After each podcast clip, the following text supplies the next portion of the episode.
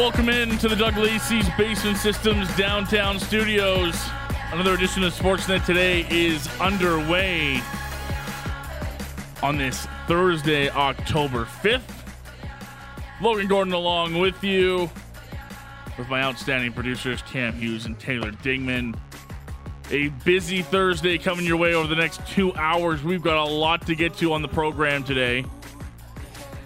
We have Calgary Flames on ice news and off ice arena news to get to. A big day for the Calgary Flames.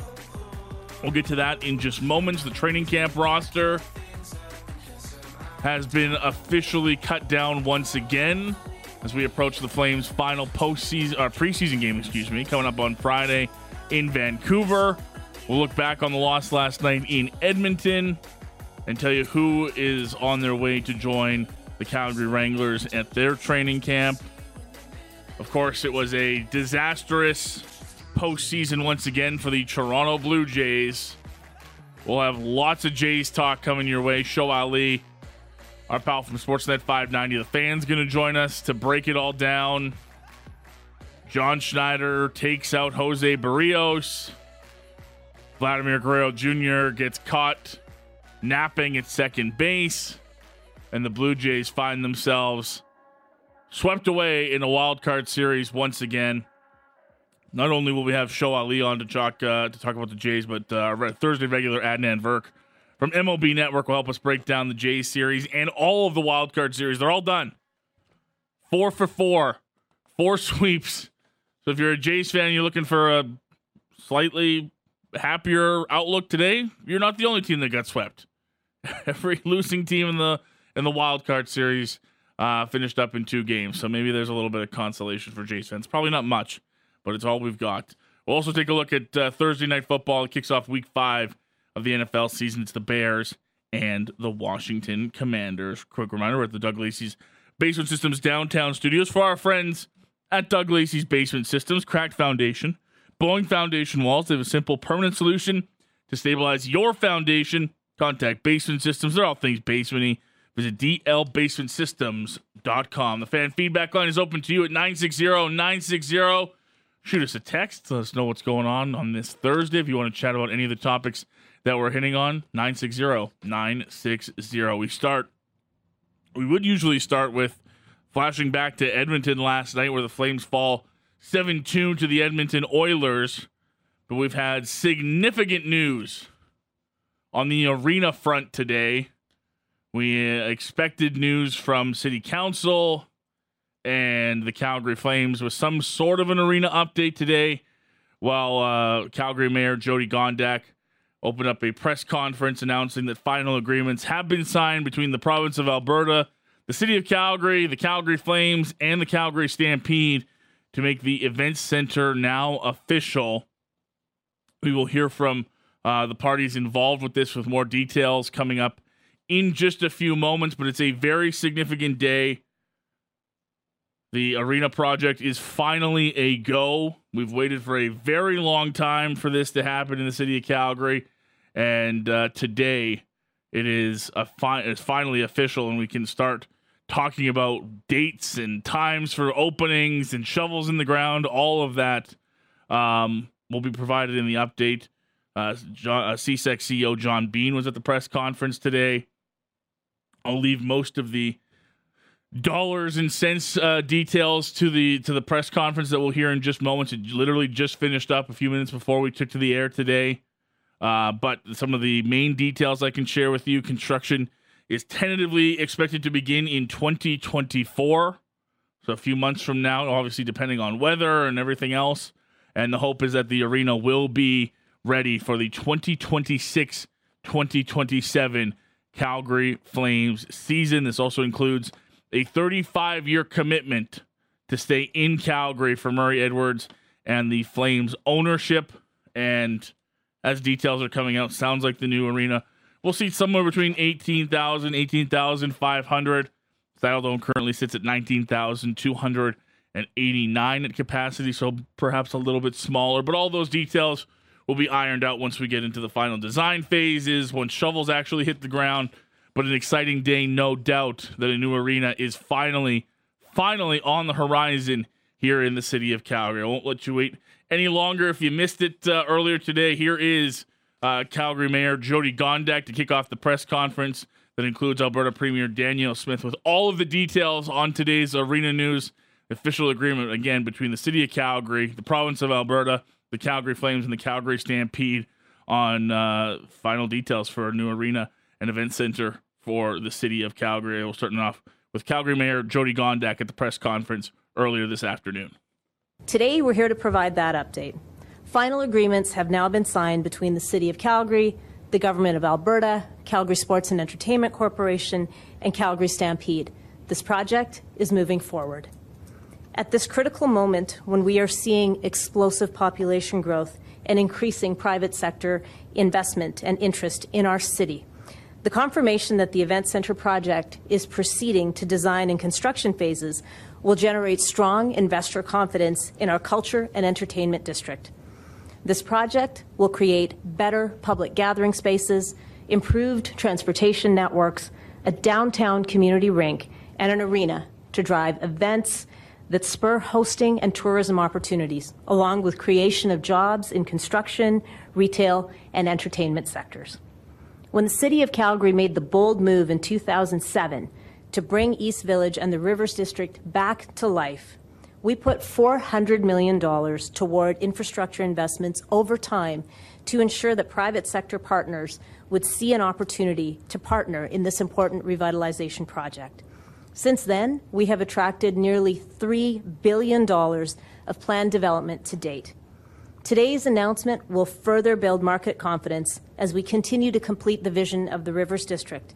And we're fortunate that our placemaking experts at the Calgary Municipal Land Corporation will be participating to ensure that the public experience in the culture and entertainment district is one that is both welcoming and, and inclusive for all Calgarians and visitors. It's important for a city like ours to invest in itself in two ways. First, as a local government, we must focus on the well being of Calgarians and invest in priorities like strong, affordable housing initiatives and public transit networks. We have demonstrated our commitment to Calgarians' quality of life through housing and transit implementation plans that are backed by approved funding. Second, we must facilitate economic growth that drives private sector investment as well as job creation. Today's announcement achieves that goal and it furthers our ability to develop healthy and sustainable revenue streams that allow us to then serve the public now and well into the future. It's now my pleasure to introduce our partner in ensuring that Calgarians whom we serve together are benefiting from government investments. I'll invite the Premier of Alberta, the Honourable Danielle Smith, to bring remarks on behalf of the Government of Alberta. Premier. Thanks so much for the introduction, Mayor Gondek, and I'm pleased to be joined here today with uh, Devin Dreeshen, our Minister of Transportation and Economic Corridors, who I, uh, I, I, said this is really more of a transportation project for us, and has, he'll explain a little bit more about the lion's share of the provincial commitment. Also, Rick McIver, Minister of Municipal Affairs, who just did a tremendous job helping to bring the parties back to the table and getting, I think, an agreement that's going to be amazing for Calgary, as well as we have our Minister of Tourism and Sport here, uh, Joseph Schow, as well as Minister of Arts, Culture and Status of Women, Tanya Fir, and a few of our, uh, of our our Edmond, our Calgary area MLAs. We've got Myles McDougall, Eric Bouchard. We have uh, Peter Singh and I'm not sure if I'm missing anyone, but I'm delighted to see also other councillors here Terry Wong, uh, Andre Chabot, and of course Sonya Sharp, who's also done just an amazing job on bringing this to the finish line. Uh, in addition, this uh, I'm just delighted to be here to talk about the new Rivers District and Calgary Event Centre. So I want to thank the City of Calgary, Calgary Sports and Entertainment Corporation, and the Calgary Stampede for their partnership in this historic revitalization project. In April, we came together to announce a memorandum of understanding that would see Alberta's government support the project with a major infrastructure investment of up to 330 million. And today, together again, we've reached a milestone that will bring us ever closer to beginning that exciting work and creating a Calgary legacy that will live on for generations. Alberta's investment in the revitalization of the Rivers District will support public amenities and infrastructure in the district, and that includes a new community rink, improvements to public spaces, and importantly, connections to the entertainment district. Of course, any investment in infrastructure is much more than the dollar figure attached to a project. It's more than a building and it's more than a road. It's an investment in making Alberta the best place to live and work and raise a family. It's the vibrancy of people strolling the Rivers District as they make their way to see a play or watch a concert or enjoy a meal at a venue right in their neighborhood. Is the pride that comes from living and working in a world class city with a downtown core that is on par with every other major city in the world. And it's the excitement that comes with calling home a destination that tourists place on the top of their bucket lists. We share these feelings with Calgarians, and our investment builds on them because Calgary is a great city, but it can be even better. This revitalization project builds on a momentum that's steadily picking up steam. Energy and excitement are growing as Calgarians anticipate everything the renewed Rivers District and the new arena will bring to the city. And that includes jobs and business opportunities and economic benefits, and not just for the downtown core, but for the city of Calgary and for the province. It'll also bring a shot of energy to Calgary's culture and entertainment scene, along with a newfound pride in a city that already holds so many reasons to be proud. Thank you, and I'll turn it over to the next speaker.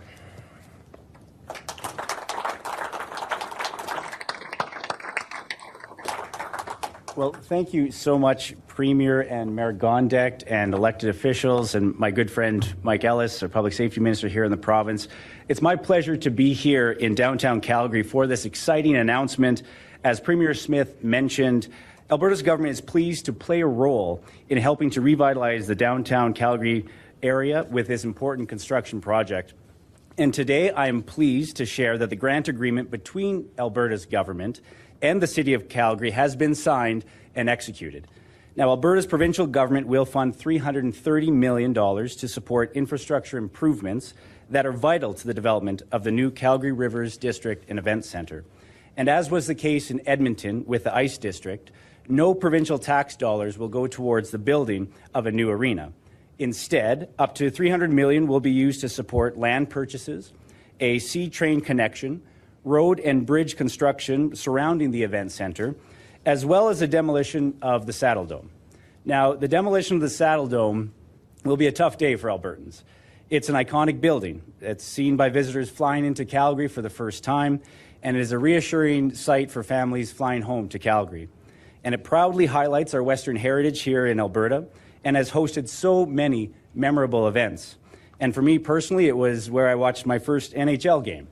And as an Oilers fan, I did stand out in the sea of red. But I'll never forget watching the first Battle of Alberta in person live for the first time.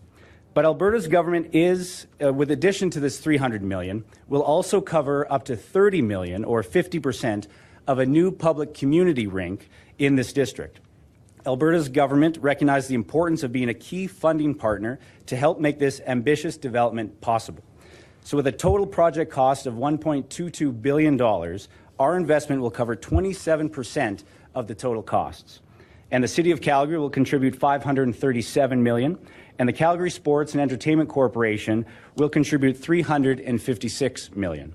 And once complete, the River District is expected to create 1,500 permanent jobs, welcome 8,000 new residents to Calgary, and 3 million annual visitors to the city. And all of this means more economic growth and more jobs here in Alberta. So I'd like to thank again the City of Calgary, the Calgary Sports and Entertainment Corporation, and the Calgary Stampede for this vision and to move this major development forward. Once complete, Calgary will have the infrastructure it needs to support a world class event center and a vibrant downtown. And with that, happy to turn things back to Mayor Gondek.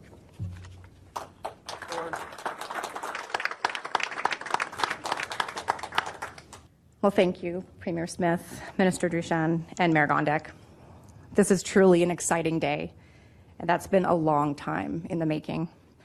We're happy to have partners who all share a belief in the incredible potential that the Event Center block has for Calgary. Each partner has an important role to play in where we are today. Today, we have reached our most significant milestone to date towards realizing that potential. The City of Calgary and our partners for the projects of the Event Center block have concluded our final agreements. We are fully committed to getting the design and construction underway. To support this project, the City concluded a request for proposal and has appointed CAA Icon as development manager for the project.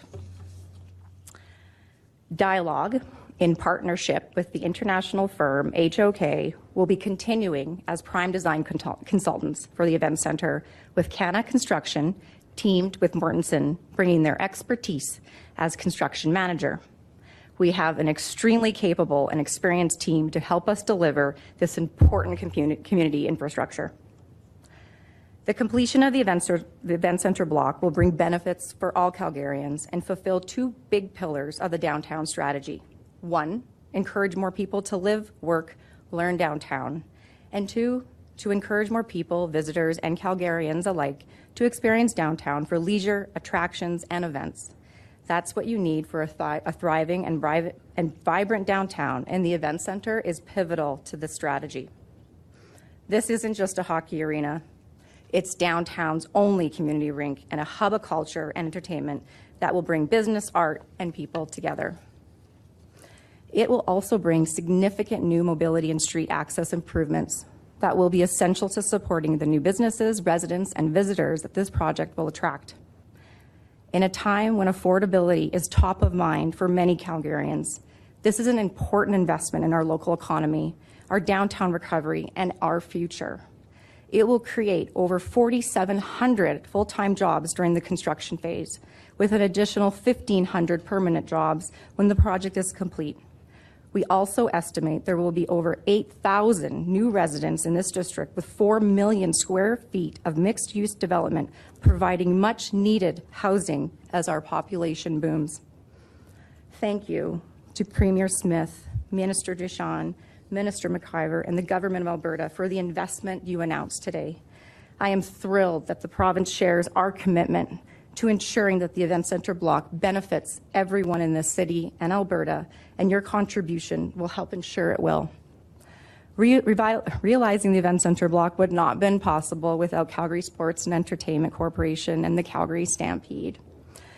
Thank you for your continued support and contribution. This growth is monumental. So, what's next? The signed agreements give us the green light to begin design and construction. The city will be working with the development manager to finalize details and prepare for a design and permit applications. And we expect that construction will begin in 2024. In the coming months, Calgarians can expect more public activity related to the event center block.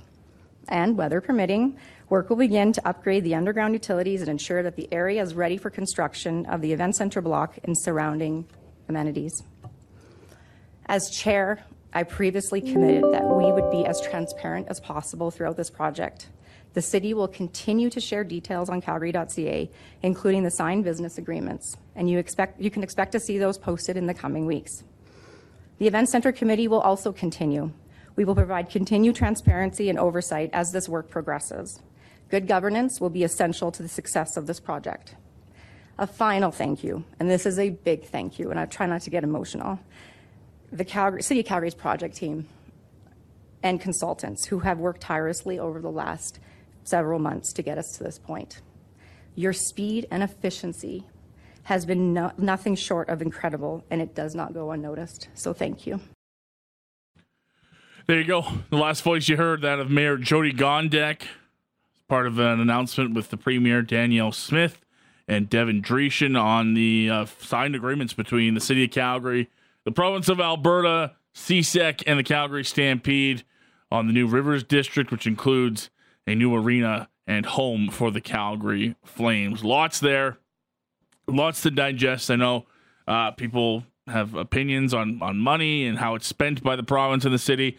I'm personally very excited about this. It's about time the Saddledome uh, is a great icon in this city, but it's it's we've been on this conversation for a while now because it's time uh, for the Flames to have and the city to have, you know, in my mind and in my opinion, uh, a world class event center. And I'm very excited that, uh, as you heard from from Mayor Jyoti Gondek there, that construction is expected to begin as soon as 2024. A couple of texts at 960 960.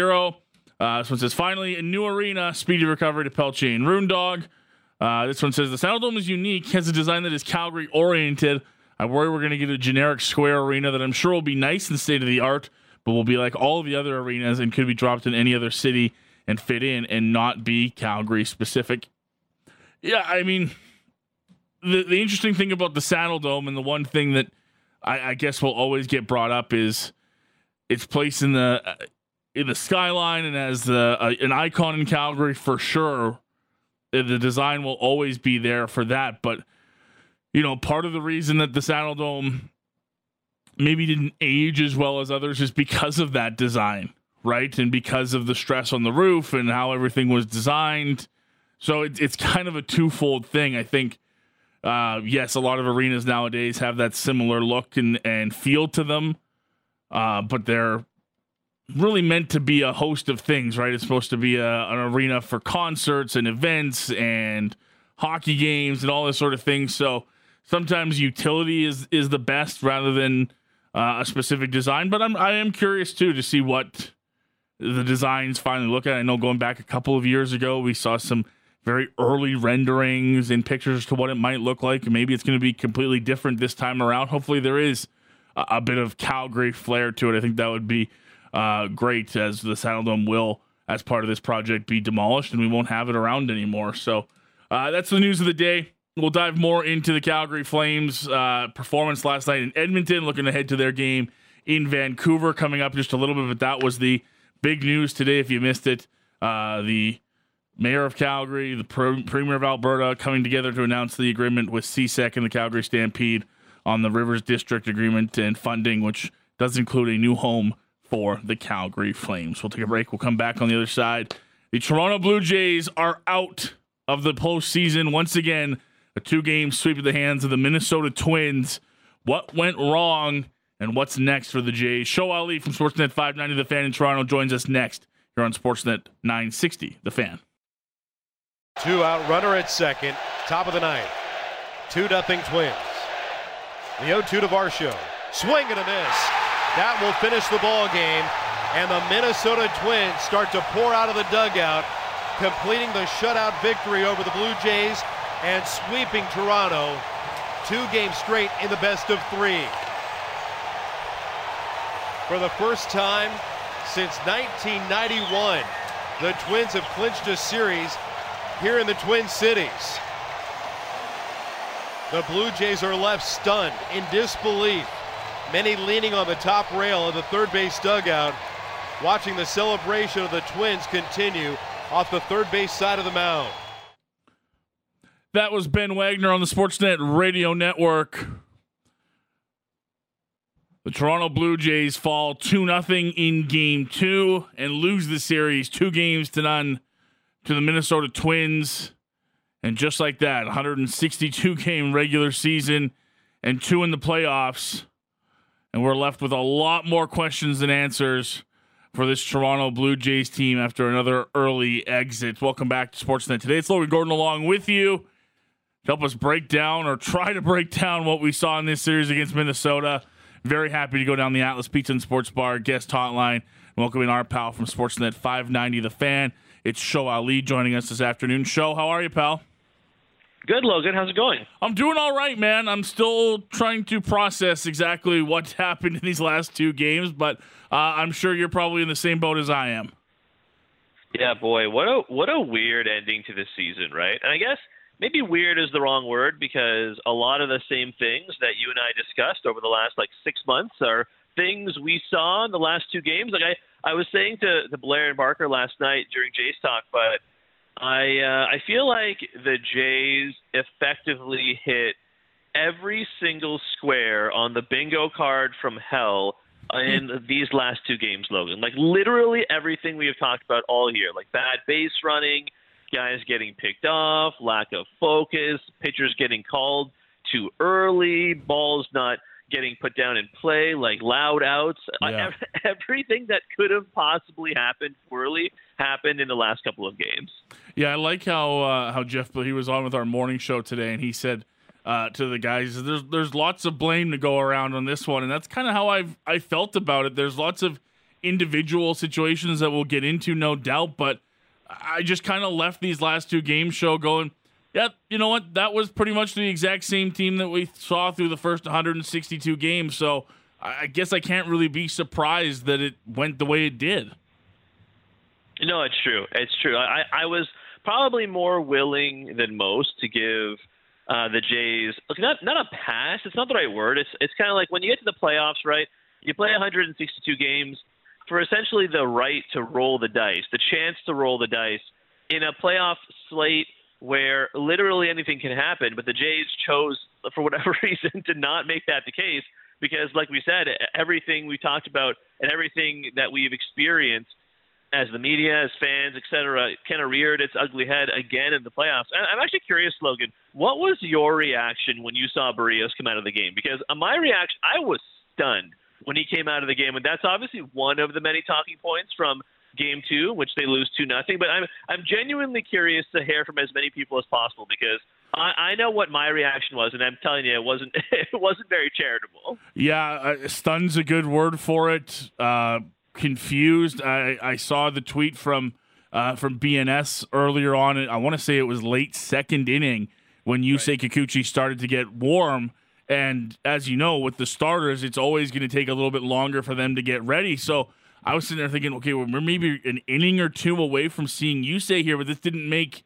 I, I just couldn't process seeing what Jose was doing and you know needing to get Yusei up at that point already. So yeah, stun's a good word for it. I'm still uh, today I, have read I've tried to read as many different sides of it as I can because I know in the moment, you know, it it it always feels different, but this one still feels like it, it was just a, a bit of a I don't know if reading the analytics wrong is the right way to put it, or just you know sometimes having to deviate from whatever plan you came in with because somebody was was kind of exceeding expectations. I mean, stun's probably the best word for it, Sho. Yeah, and you know what? You you hit on something there that I think is where I have largely settled on. It's uh, there's no problem with going into an elimination game with a set plan. Like there's there's nothing inherently wrong with that. But I think like you kind of have to utilize analytics. Cause I don't. I I feel like what what's going to end up happening is all the anti-analytics people are going to be like, "See, analytics suck. Like this is why you shouldn't follow the hmm. nerds and the spreadsheets." Right? When I when I feel, really feel like the real conclusion is that analytics, when used along with the eye test and the field test, are a great resource. It's just that doesn't seem to be what happened yesterday, right? Like it, coming into this game with a plan that if a lefty got up against Berrios and he wasn't doing well and he didn't look like he had it, which had happened in the last even the last two months, right? That's something that happened for sure. And and you get Kikuchi up against a lefty, that makes sense. I don't, I don't think that there's anything inherently wrong with that idea. But the eye test, along with that plan, would have told literally anyone who was watching that game that his breaking stuff was just filthy. He looked as dominant through three innings as we have maybe ever seen him, at least this season and he just looked so focused. Former ballpark, he knows it very well. The twi- it almost felt like the Twins crowd wasn't sure whether they should get behind him because he pitched for them for six years, right? Yeah. Because they, they're very familiar with him, and then he gets yanked. It's just there has to be some kind of middle ground. And it just leads me to believe that, along with a lot of other things that went wrong this season, like the usage of analytics by the front office, it was like deployed incorrectly in some way because, gosh, like John Schneider I know people blame him for a lot of things. He did not look like he wanted to take out Berrios out of that game. But you know, I guarantee you, if he if he hadn't taken Berrios out, John Schneider would not be the manager of the Blue Jays. And funnily enough, we're still talking about how John Schneider should probably be let go or made a change or the general manager should be gone or whatever. Like it's just the, the cascading effect of all of this has has become far more than I think anyone certainly in the Blue Jays front office uh, anticipated. Yeah, and I think it just it sort of compounded for me post game when John was asked by multiple reporters what what did you, what did Jose need to show you to stay in the game, and there wasn't really an answer to that, and that to me is just the wrong approach by a number of people because you're right. I don't think for a second that this was a a John Schneider move that this was his entirely and he was going to roll with it no matter what. This is obviously a, a, decision that comes from multiple different people within the organization, but the fact that he didn't have an answer to it means that I don't think anybody had the answer to that. That's just the plan that they were going to roll with when they got to that situation and you have to be more adaptable than that. I don't think sports is is that black and white Sho that you can just enter it in with a plan and say, "Okay, as soon as this happens, we're going to this regardless of the circumstances. And I even heard Kaitlyn McGrath, our, our good pal from the Athletic, who covers the Jays, talk about if you wanted to make a case for for John Schneider pulling Jose Berrios, okay, maybe the walk, but it's not like it was even a, an egregious four pitch walk.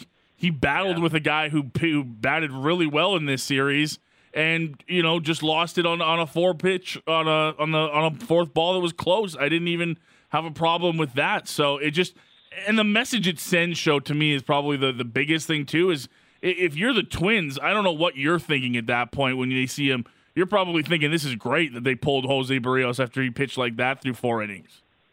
Yeah, absolutely. And I mean, it does beg the question of why would you sign Jose Berrios to some mega long contract extension with tons of cash over the next like seven years or whatever it is? I know there's an opt out after a couple of years, but you sign him to this ginormous deal. You entrust him with pitching in a in a very important playoff elimination game, only to yank him at 47 pitches. It just like speaks to the process. And I know everyone in sports, like it's a cliche to say, "Oh, trust the process," but it just trusting the process in this particular situation did not seem to go well. It also, for me, when it comes to John Schneider and, and his role in all of this, I think I find it fascinating, right? Because I guess like now, and it seems to almost confirm what a lot of people thought over the course of the season. Like what, whatever you did or did not think of various Schneider pinch hitting decisions, or or pushing the various buttons to get guys out of the bullpen, or early hooks or late hooks for starters over the course of the entire season. Like whatever you think about it. I feel like what we saw yesterday has basically shown us that John Schneider, it, like we all thought, or a lot, a lot of people thought, it just kind of makes these moves, perhaps not entirely with his own gut, but because he is being instructed to on a little sheet that's given to him by the analytics department, by the front office, or whatever.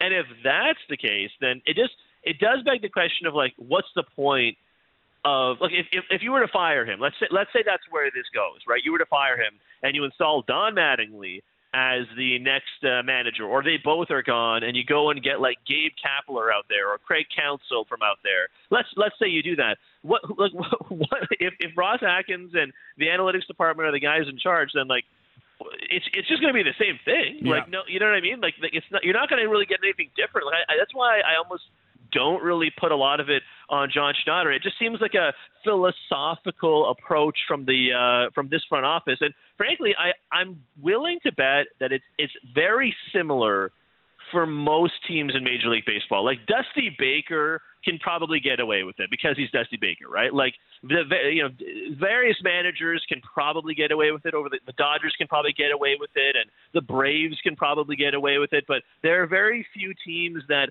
probably can, in terms of their manager going out there and doing whatever the heck he wants, can do that. I I, I honestly do wonder if there are a lot of organizations that operate this way. And if that's the case, then you know what? It kind of bums me out a little bit because I, I, I certainly am a bit of a nerd myself, Logan. I do like the analytics and I do lean in that direction, but it does, I think, speak to where baseball is at, and it kind of, yeah, it kind of bums me out a little. Yeah, it's frustrating for sure that there. It seemed like the autonomy of the the manager and the feel for the game is something that's slowly slipping away. And you're right. I I don't think for a second that the Toronto Blue Jays are the only team that operates with them. It just so happens that they're in the spotlight right now for yeah. for how that decision went. And uh, so, despite all the things that we just said there, Sho and all the the issues that people might have with that, I don't know that it even mattered because the team again couldn't put up any offense and. Goodness, has that not been the story of, of this entire season? Kevin Gausman knows it as well as anybody as far as not getting run support. So we, we can go through all of that, but at the end of the day, does it really even matter when this team scored one run in, in 18 innings? I don't know the answer to that.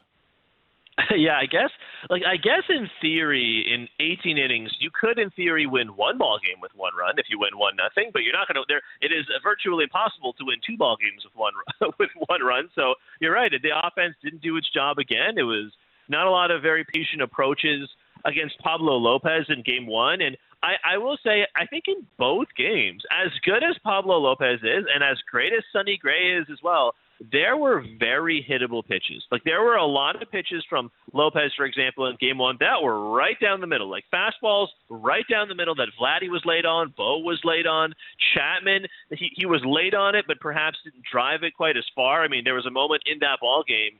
Royce Lewis hits two home runs, and Matt Chapman hits a ball farther than both of them but just to the part of the park where it ends up being allowed out instead of a three-run jack. And then yesterday, you have balls that are just getting out of play. Vladdy again, just missing a home run. Matt Chapman again. I mean, you probably would have had a, a three-run bases clearing double, and it lands what inches to the left of the baseline. But yeah, it, like it doesn't matter. You can you can say luck all you want, but the truth is they they had struggled they had struggled to put together a lot of runs against elite pitchers all season long, and even even very good pitchers because Pablo Lopez and Sonny Gray are probably in that area between elite and very very good. And to the Blue Jays, it doesn't really seem like it matters because yeah, once again they they didn't score runs, and I guess we're at the point now, Logan, where the lineup is going to look very different next year. Like I, I would be surprised if maybe one of the free agents returned. That wouldn't be I, I would be that surprised. But if none of them returned, uh, also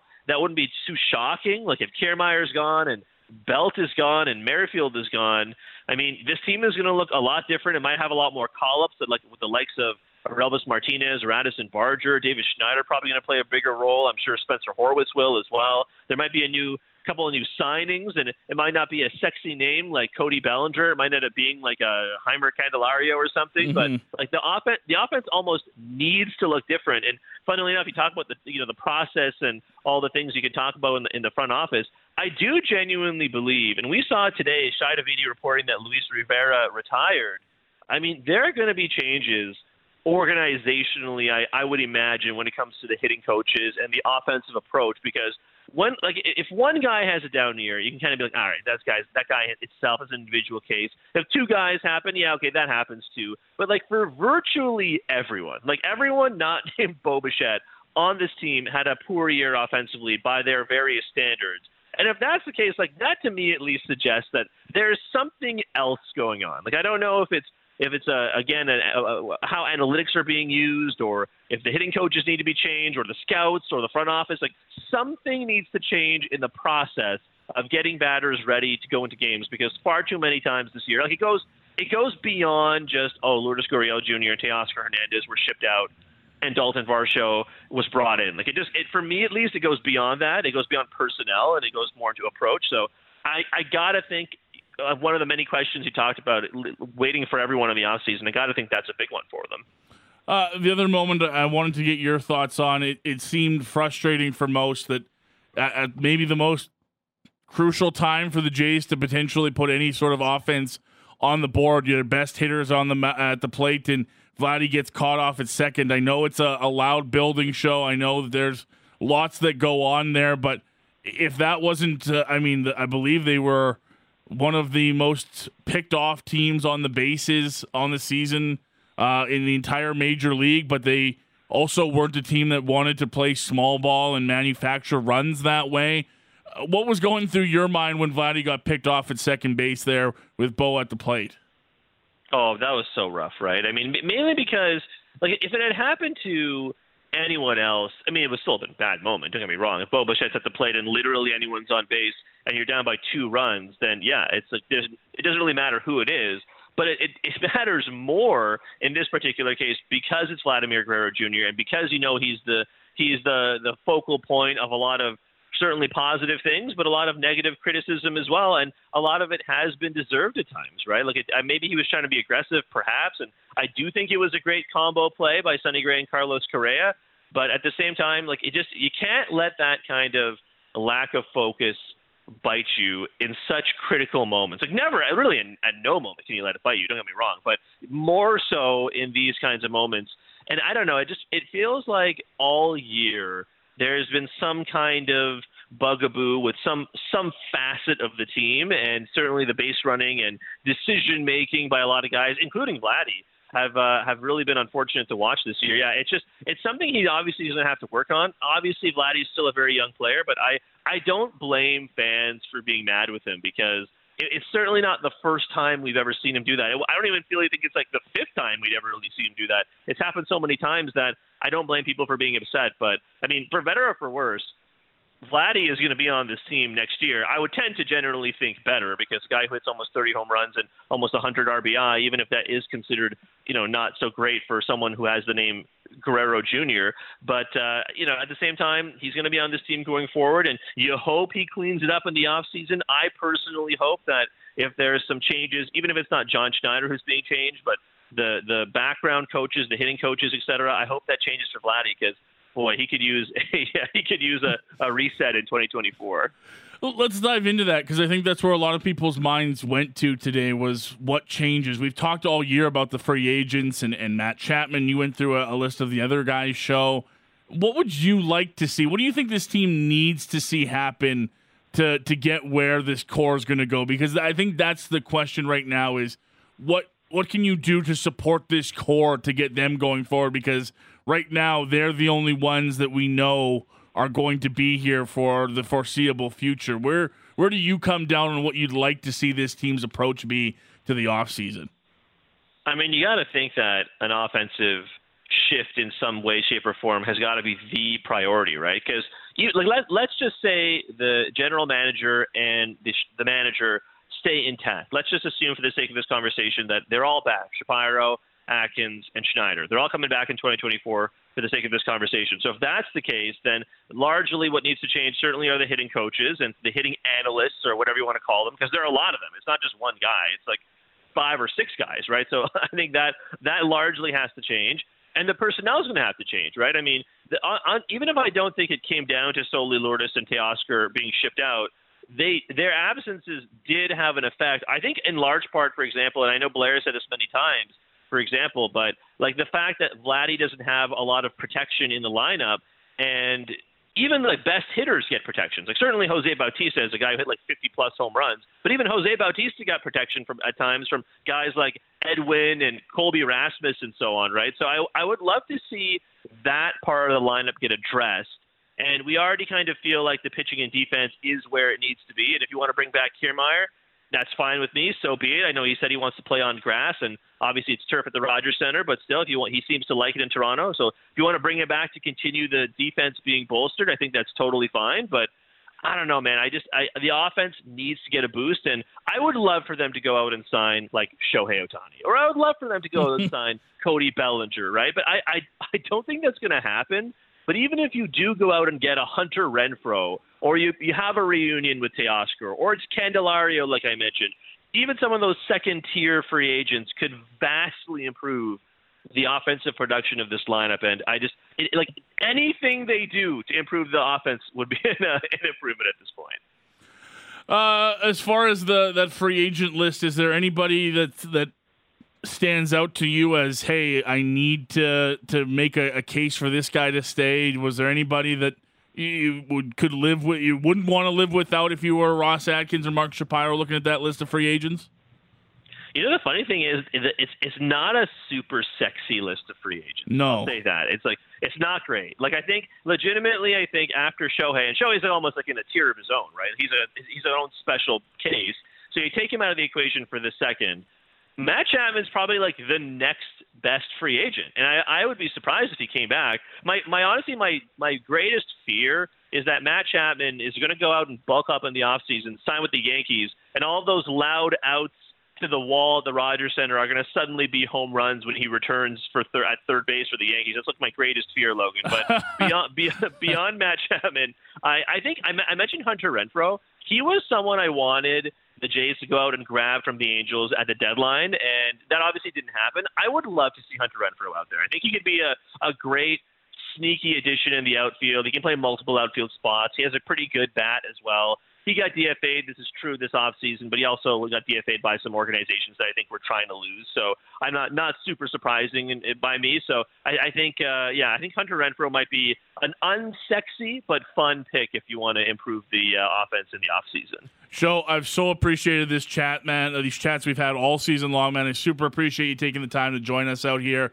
Uh, enjoy some time off from the Jays, as I, I, think some of us will enjoy. Maybe not going through the roller coaster ride it's been this year, but uh, I know once there's some Jays news or something, we'll be ringing your phone again, pal. Well, Logan, uh, baseball is over just in time for another agonizing season by the Toronto Maple Leafs, right? So yeah, there we go. exactly. Thanks, pal. Take care, hey.